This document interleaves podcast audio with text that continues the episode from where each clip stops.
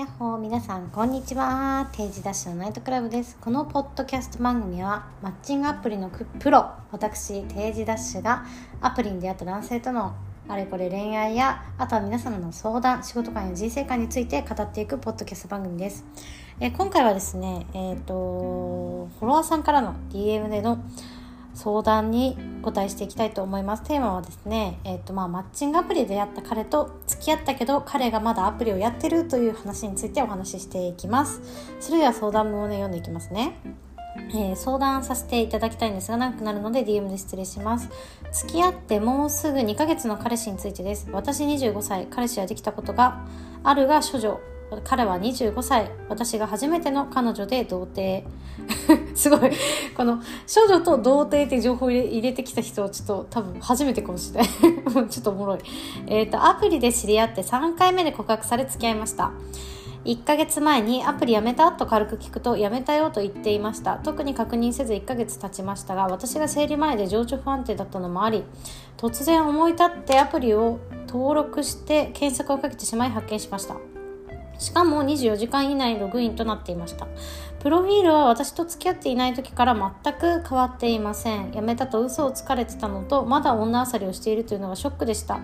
でも毎週私のために時間を空けてくれるし、私のこと大好きなんだなと言動から感じるし、女の影は全くありません。この場合やめてないの？と話し合いをした方がいいのでしょうか？それとも一旦放っておいて彼の心が離れそうになったり浮気を疑うことがあったような時のカードとして取っておいても良いのでしょうか？正直浮気をしようとしているのは考えられませんというご相談ですね。まあえっとマッチングアプリで付き合ったカップルが、まあその相手がちゃんとアプリをやめているのかとか、そのなんか宣言をどうやってやるのかっていうお話は、あの、やっぱ相談というかテーマとして上がること多いし、私も、あの、そういう悩みがあってた、あった時もあったので、すごくよくわかります。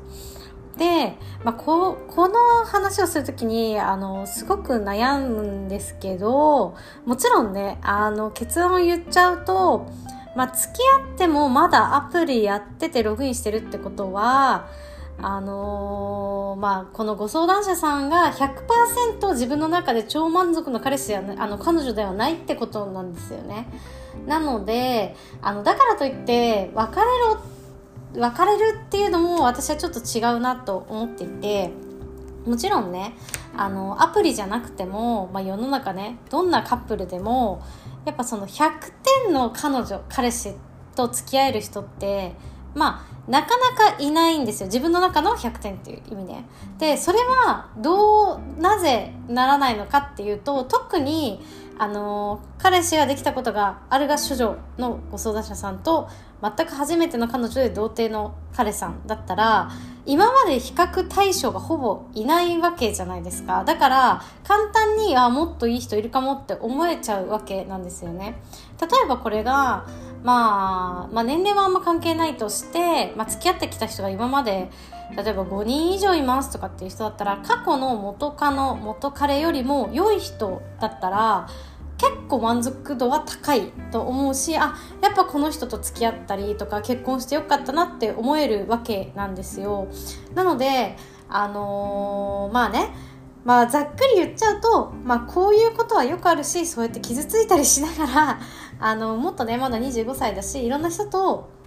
付き合っていった方がいいと思うのでまあね自分がしたいようにやれっていう あれなんですけどまあ私だったらうーんまあ関係性にもよるけどまあ割とすぐ聞くし言ってましたね。ていうかむしろ付き合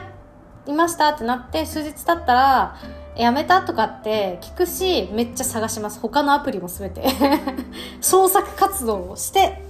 確実にやめたかどうか確認します。でも本当に一番誠実な人はあの男女ともに自分から言いますよ。もうやっぱり付き合ったからもちろんやめたよとか言ったりとかあのちゃんと見せたりとかね。する人はもう誠実度マックスの人ですよ。そうじゃない人はまあ口頭で約束して本当にやっていないと。でそうじゃない、えー、それ以外ののねあのまあちょっと誠実性が低いゾーンの人たちは、まあ、嘘をついてやってると。でその中でもあの実際女性と会ってたりとか遊んでたりあの違う彼女探してるっていう人はもうもっと悪い人ですけどうん。ってなっちゃうんですよね。まあただまあ私的にはまあこういうのもね学びですから。うん。うんなんかちょっとと多分久2人目か久々にできたことある彼氏かもしれないんですけど、うん、まあ多分半年以内ぐらいで別れちゃうんじゃないかなと思います。ただねやっぱこういう学びを持って次のね恋愛に生かしていただけたらなと思うので、まあ、言ってみたらいいんじゃないですか。だってそれ知りながらさ一緒に会ってるのめっちゃ気持ち悪いしムカつかない？あとちょっと気になったんですけどあのー、まあマッチングアプリのね種類にもよるんですけどマッチングアプリって基本的に電話番号認証で紐付けて必ず1端末で1アカウントしか作れないような仕組みになってるんですよ。まあ理由はいろいろあるんですけど。で、そうなった時に、まあ、もちろんアプリにもよるんですけど、1回大会すると3ヶ月以内とか1ヶ月以内は再入会できないっていう機能があるアプリが多いんですね。なので、あの、そうなった時にこの相談者さんがもう一回登録して検索かけられたってことはああじゃあそういうアプリじゃなかったのかそれともただアプリを消しただけで女性側相談者さんもまだ登録はされていたってなったら彼から見たらえだって自分だってやめてないじゃんって思われることもあると思うのでそこは確認した方が良いと思います。あとは男性側はあの有料会員で基本的にはメッセージしてると思うので、まあ、大体ね1ヶ月プラン3ヶ月プラン6ヶ月プランっていうのがあって大体まあ売れてんのが3か1ヶ月プランがまあ売れてるんですよ。ってなった時に、まあ、まだ有料残ってるから残ってるのにやめるのもなみたいな。例えばさ自分があの3ヶ月プランに入ったばっかりとか3ヶ月プランが更新されたばっかりで付き合いましたってなったら残りの2.5ヶ月分とか、まあ、下手したら1万円以上分ぐらいのやつ残ってるわけなんですよ。でそれを持って大会するってちょっともったいない。もしこれワンチャン即別れた時にそのまま使いたいなっていうのも まあ分からなくもないので多分これ女性はね想像しないと全く気づかない点だと思うんですけどまあそういう有料っていうところもあるからなんかそれでなんとなく見てるとかあとはいいね数がねやっぱ多かった人だとそのいいね数を捨てきれないみたいなのもあるのでまあなかなか難しい問題ですよね。はい。でもまあこの辺もちょっとまたまとめて YouTube とかでお話できたらなと思いますのであのー、まあねそうやってまだだってそんなうんやっぱねたくさんの人付き合った方がいいと思います。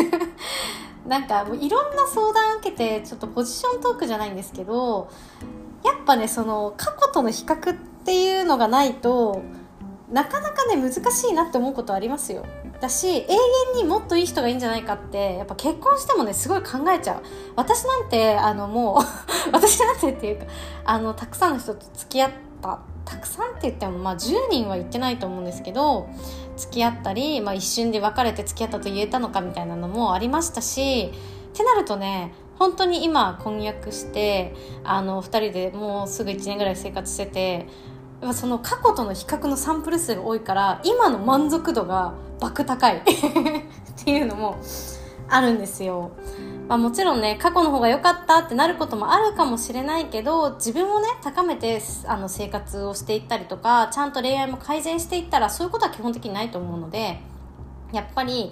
今そのご相談ご相談者さん年齢だったりとかその経歴を見てると彼も含めてたけど、まあ、もちろんね今せっかく出会った彼と楽しむっていうのも大事だけどそんなに、うん、執着しなくて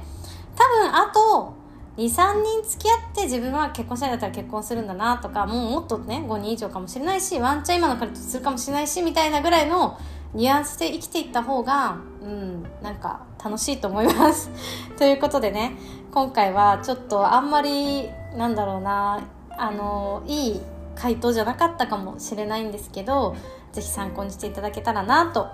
思います。ということでね、えっと、また次回のえー、ポッドキャストでもお待ちしています。えー、私、毎月ね、えー、テーダナイトという審査制のパーティー開催しております。次回は12月6日と8日で、6日は、えっ、ー、と、20代後半、ざっくり言うと20代後半から30代の方に向けての、あの、そろそろマリッジというタイトル、タイトル？テーマで、あの結婚するを考えられる人と出会いたいなっていう方に向けたちょっとねパーティーをあの560名ぐらいの規模でやると思っておりますこちら初めての試みです30代のね男性の方も通常よりもあの参加しやすい、えー、チケット価格だったりとか普段30代後半の男性の方はあの私のパーティーはほぼちょっとあの内容によって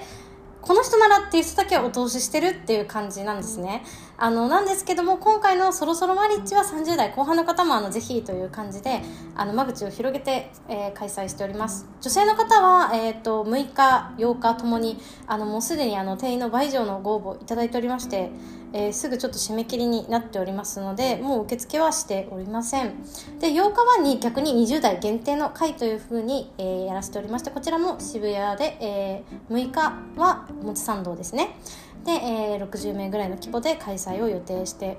おります、えっと、他社さんのパーティー特にえーと、審査制のパーティーだったりとかハイステータスな方限定みたいなパーティーだとあのもちろんねそういう方いらっしゃるんですけど39歳がめっちゃ多いんですよ。っていうのは私も過去参加してきてすごい思ってわあ自分27なのに年齢聞いたら353632でたま27歳。で大体39393839みたいな。あれ？みたいな。めちゃくちゃアラフォーの回じゃんってなっちゃってて。それが私的には満足度が低かったので自分のパーティーではあのちょっと申し訳ないんですけどやっぱり20代の女性が多いのでやっぱそういう女性に向けて、まあ、年齢が合う方というので考えて開催しております。もちろんね運営目線だったらそんなこと取っ払って あの男性の方の方がね業界的に会費が高いのであの入れた方が全然売上利益にはなるんですけどやっぱり私は来てもらった方にはあの全員は難しいかもしれないですけど8割以上の方には満足ぐらいを目指してねどうしても出会いの出会いのというかマッチングのパーティーなのでマッチングのパーティー？新しい方が出会うということが、えー、商品価値になっているパーティーなのでやっぱ全員の方に納得いただくってことはちょっと難しいこともあるかなとは思うんですけど可能な限りね。って思っておりますのでまあちょっと通常はなかなかご案内できないんですけども今回はですねあの30代後半の男性の方もぜひという感じで30代の女性の方もあのご案内しておりますのでぜひぜひお待ちしております。もしね好評だったりとか今回ちょっと試しに水曜日の開催なんですけどちょっと12月あの忘年会シーズンで場所が取れないっていうのもあってあと逆にあの金曜日とかみんな忘年会で忙しいのかなって思ったので試しに水曜日にしてみました。が好評だったら全然金土日とかでやるのでぜひあのいろいろ教えてください。とまた感想はねインスタの DM でもあとは Spotify にねコメント送る機能あります。あれちょっとご返信できないんですけどちゃんと全部読んでますのであのぜひ送っていただけると嬉しいです。ということでね、えーと、私あと他に Instagram、TikTok、Twitter、えー、YouTube などもやっておりますのでぜひフォローお待ちしております。それではまた次の回でお会いしましょう。バイバーイ。